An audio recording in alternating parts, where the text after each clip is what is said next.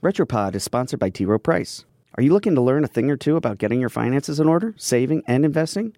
Check out The Confident Wallet, a personal finance podcast series by T. Rowe Price and the Washington Post brand studio. Find it wherever you get your podcasts.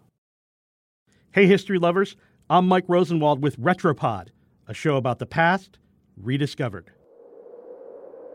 On a chilly Saturday evening on April 20th, 1889, inside an apartment above a brewery in a tiny Austrian town near the German border, a farmer's daughter married to her second cousin gave birth to her fourth child. He was the first to survive infancy. They named him Adolf. That child grew up to be Adolf Hitler, one of the worst monsters in history. Ich glaube, sondern der Schwur, ich kämpfe! When he died in a bunker in 1945, he had a picture of one person with him, a picture he'd carried his whole life. It was of his mother, Clara Hitler, the most important person in his deranged life, and, according to some historians, the only person he truly loved. Clara grew up on a farm in Austria. She was tall and smart and strikingly beautiful, but nothing in her life ever clicked. As a teenager, she was sent off to work as a maid for her second cousin. His name was Alois, a civil servant with a bad temper. They fell in love, or at least something like it, and got married. Their house, however, wasn't exactly peaceful. At night, as young Adolf grew up, Clara would stand outside his bedroom door, listening as Alois beat him. Adolf was an ornery kid. The beatings just made him worse, and that, of course, led to more beatings. Clara would beg her husband to stop, but he never did. Then, one day in 1903, Clara's husband went downstairs for his morning pint, and his heart stopped. Clara became a single mother to a 14 year old boy whose behavior was becoming increasingly erratic. In 1905, when Adolf was 16, he faked an illness to persuade his mother to pull him out of school. It worked. Adolf had fantasies about becoming a musician and an artist. Clara bought him a grand piano. He drew, he painted, he wrote poetry. At night, he went to the theater, often with his mother. He bought her a ticket every year for her birthday. Adolf was a real mama's boy. Clara cooked for him, cleaned his room, gave him spending money.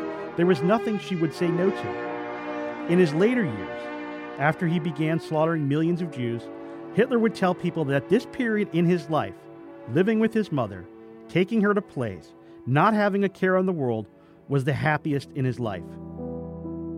But then, Clara got sick. One morning, getting dressed, she felt a shooting pain in her breast. She went to see the family doctor, a man named Edward Bloch, a Jew.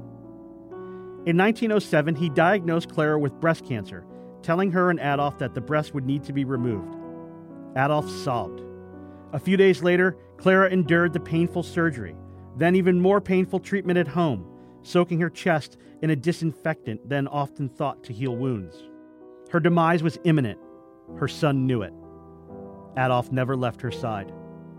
Clara's sickness seemed to center her son. Even the doctor, the Jewish doctor, noticed how his rough edges disappeared while he was caring for his mother. Adolf would eventually let the doctor escape the Nazis. Two decades later, the doctor wrote a memoir recalling how he'd never seen a son with such deep love for his mother. But that love would not save Clara. In late December 1907, in the early morning darkness pierced only by the flickering lights of a Christmas tree, Clara died, never knowing her son became a monster. There are many enduring mysteries about Adolf Hitler's life and how he became such a monster. Was it because of his father? Was it because of a Jewish doctor who couldn't save his mother? Was there a Freudian thing that set all this off? Or was he just totally insane? In the end, there are just theories. We do know this Adolf Hitler loved his mother. I'm Mike Rosenwald. Thanks for listening. For more forgotten stories from history, visit washingtonpost.com slash retropod.